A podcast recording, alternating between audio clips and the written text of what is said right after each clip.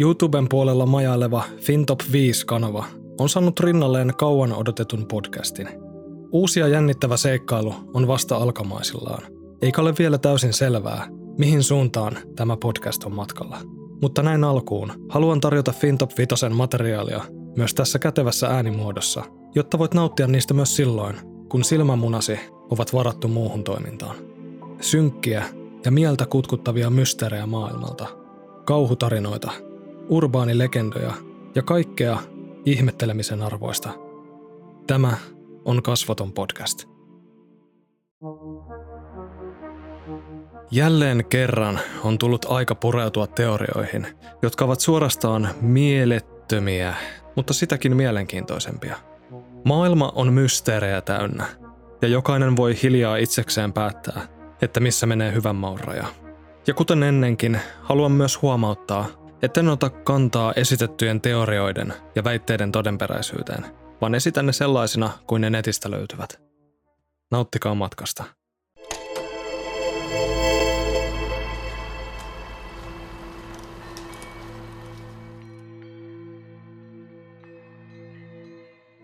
Antarktis.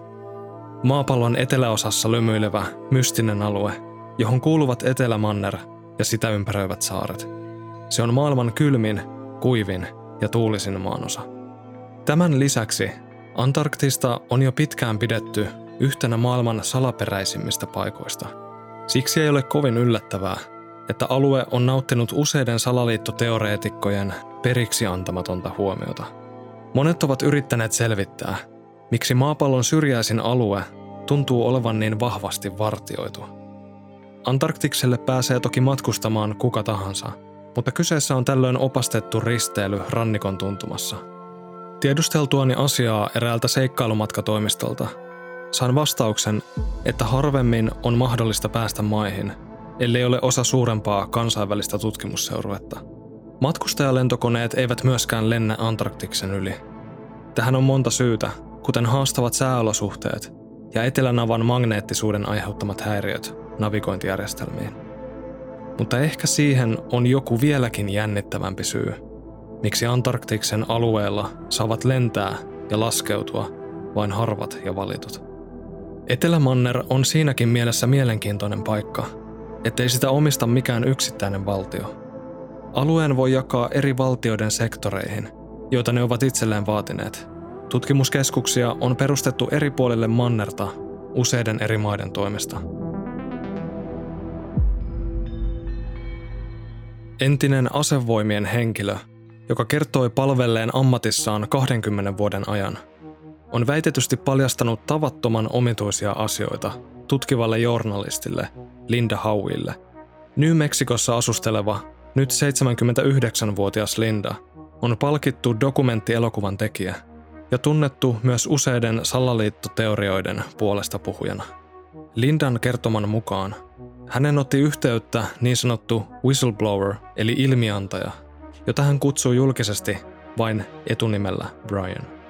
Haastattelussa eläköityneeksi merivoimien kersantiksi itsensä esitellyt Brian kertoi olleensa mukana laivuessa, jota kutsuttiin nimellä Etelämantereen kehitystyön kuudes laivue – hän väitti lentäneensä laivueen kanssa useasti tämän niin kutsutun no-fly zonein, eli kielletyn lentoalueen yli, ja nähneen siellä erittäin merkillisiä asioita.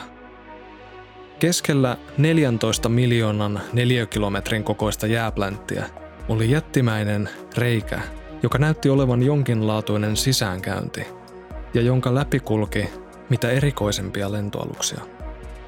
Brian kertoi työskennelleensä Etelämantereella 80-luvun alusta 90-luvun loppupuolelle asti. Salaliittoteoreetikoiden piireissä nousi vuosia sitten kohu, kun omakustanteiset nettietsivät löysivät omituisia muotoja Antarktiksen lumipeitteiseltä pinnalta Googlen palveluiden avustuksella. He pitävät mahdollisena, että ne ovat peräisin muinaiselta sivilisaatiolta, joka ajan saatossa hukkui massiivisten jääkerrosten alle. Yksi näistä kuvista oli sellainen, jossa lumipeitteisessä maassa makaava jättimäinen objekti muistuttaa yllättävän paljon ihmisen kasvoja. Tai jos ei ihmisen, niin ainakin kasvoja.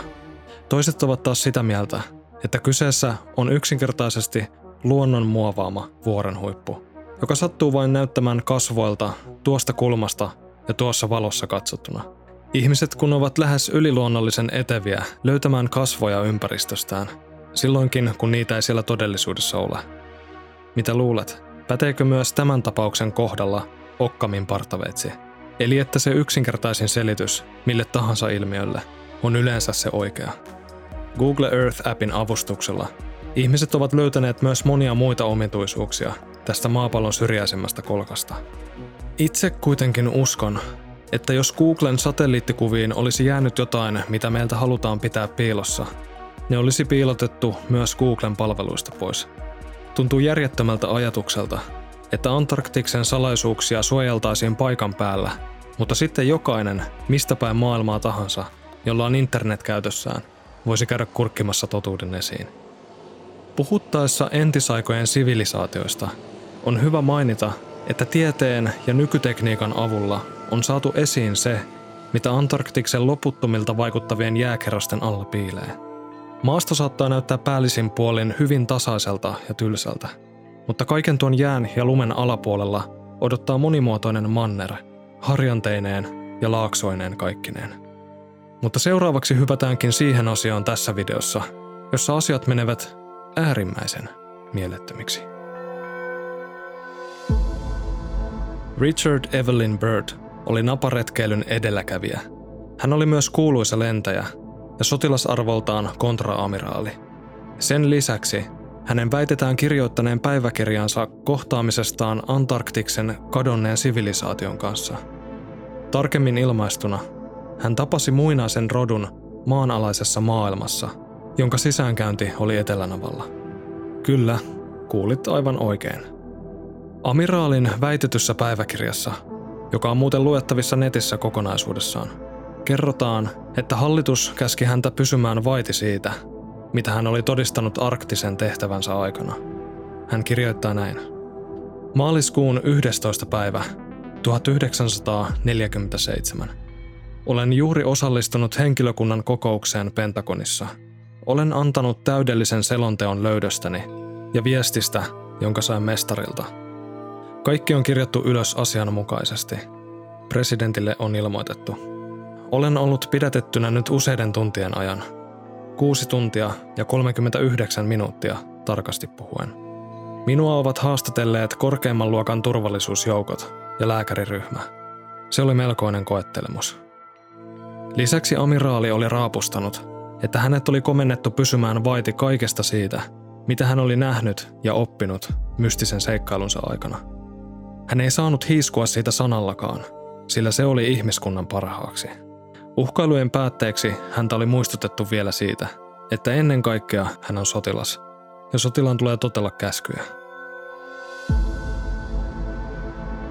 Tuhansien vuosien ajan on kirjoitettu legendoja sellaisesta paikasta kuin Agartha. Sitä on kutsuttu myös nimellä Shambhala. Tämän toisen maailman sanotaan sijaitsevan syvällä maankuoren alapuolella. Pääsisäänkäynnit löytyvät etelä- ja pohjoisnavoilta, mutta tarinoissa puhutaan myös pienemmistä sisäänkäynneistä maapallon eri kolkissa. Agarthasta puhutaan buddhalaisuudessa, ja vastaavia tarinoita esiintyy myös lukuisissa taruissa – Oliko amiraali löytänyt tämän salaisen maailman ja sen asukkaat? Hän oli tavannut siellä johtajahenkilön, jota kutsui nimellä mestari tai päällikkö, miten sen haluaakaan suomentaa. Maanalaisen maailman johtaja oli kertonut hänelle huolensa pintamaailman touhuista. Ilmeisesti he olivat opetelleet englannin kielen, sillä päiväkirjan mukaan mestari pystyi kommunikoimaan amiraalille muun muassa seuraavaa. Kiinnostuksemme heräsi sen jälkeen, kun Rotunne räjäytti ensimmäiset atomipommit Japanissa, Hiroshiman ja Nagasakin yläpuolella. Se oli tuona hälyttävänä hetkenä, kun lähetimme lentävät aluksemme teidän pinnalle, tutkimaan, mitä Rotunne oli saanut aikaiseksi. Katsohan, emme ole koskaan aikaisemmin sekaantuneet Rotunne sotiin ja muihin barbaarisuuksiin. Mutta nyt meidän täytyy, sillä olette oppineet peukaloimaan tiettyä voimaa – joka ei ole ihmiselle tarkoitettu, pääasiassa atomienergiaa. Lähettilämme ovat jo vieneet viestimme maailmanne vallanpitäjille, ja siltikään he eivät kuuntele. Miltä tämä kuulostaisi? Unohdetaan tylsät teoriat litteästä maapallosta. Ontto maapallo sen sijaan. Siinä on jo jotakin. Ja päiväkirjassa, jonka sisällön väitetään olevan suoraan amiraali Richard Birdin kynästä, paljastuu, että olemme olleet siitä tietoisia jo pidemmän aikaa. Se kääntäisi kaiken oppimamme päälailleen. Voi kenties yllättää, tai sitten ei, mutta natsiarmeija on ollut mukana monissa salaliittoteorioissa. Kyseisen joukkion sanotaan olleen erittäin kiinnostuneita okkultismista, ja näiden kahden välisestä yhteydestä on muodostunut jopa oma kirjallisuuden lajityyppinsä. Lukuisten teosten yhtenäisenä ideana on, että natsien tekoja ja liikkeitä ohjasi jokin okkultistinen voima tai salaseura, ja he uskoivat myös Antarktiksen olevan jotain erityislaatuista. Väitetään, että vuonna 1938 saksalaiset sotilaat tekivät tutkimusretken Etelämantereelle, mukanaan useita sotalaivoja ja tieteen harjoittamiseen tarkoitettuja aluksia. Perille päästyään he löysivät monia maanalaisia jokia ja luolia, joista suurimman muuttivat myöhemmin salaiseksi kaupungiksi. Ja siellä he elivät Illuminatin kanssa onnellisina elämänsä loppuun asti. Kansallissosialistisen Saksan johtaja pakeni myös tähän piilopaikkaan maapallon uumeniin, eikä kuollut kuten historiankirjoissa väitetään. Tämä teoria tosin taistelee hieman amiraali Birdin tarinaa vastaan. Onko siellä maanalaisessa maailmassa nyt täysin toinen, muinainen rotu, lentävine aluksineen, joka on huolestunut ihmisen tuhoisasta kekseliäisyydestä? Vai asustaako siellä sinne aikoinaan piiloutuneet natsin perkeleet – joiden ideologiaa ei muu maailma hyväksynyt. Ehkä nämä kaksi teoriaa punoutuvat toisiinsa jollain kierrolla twistillä. Niin tai sitten ei. Maailma on edelleen mysteerejä täynnä. Ja niin se tulee olemaan myös jatkossa. Sillä niin kauan kun meiltä tavallisilta ihmisiltä kielletään jokin paikka tai pimitetään tietoa jostain asiasta, niin kauan tulemme myös keksimään niihin omia vastauksia. Ja parasta on, että meiltä ei mielikuvitusta puutu. Sen verran voisin tässä vielä päivittää kuulumisia, että on tässä taustalla työstänyt myös sitä podcast-projektia, josta on aiemmin ollut puhetta. Näin aluksi sinne tulee ihan vain Fintop Vitosen materiaalia pelkässä äänimuodossa. Mä toivon, että siitä on iloa niille, jotka haluaa kuunnella näitä jossain muuallakin kuin siellä komeron perukoilla – Jatkossa sinne tulee varmasti myös eksklusiivista tästä kanavasta riippumatonta materiaalia. Mutta siihen asti, kiitti kun katoit. Kiitos kanavaa tukeville jäsenille. Ihmetellään taas ensi videossa. Tämä oli Kasvoton podcast. Kiitos kun hyppäsit kyytiin ja roikuit mukana loppuun asti. Jos sua kiinnostaa kuulla lisää monotonista höpötystä, mitä omituisimmista aiheista – niin YouTubessa FinTop 5-kanavalla lojuu tälläkin hetkellä yli sata videota odottamassa juuri sinua. Ihmetellään taas ensi jaksossa.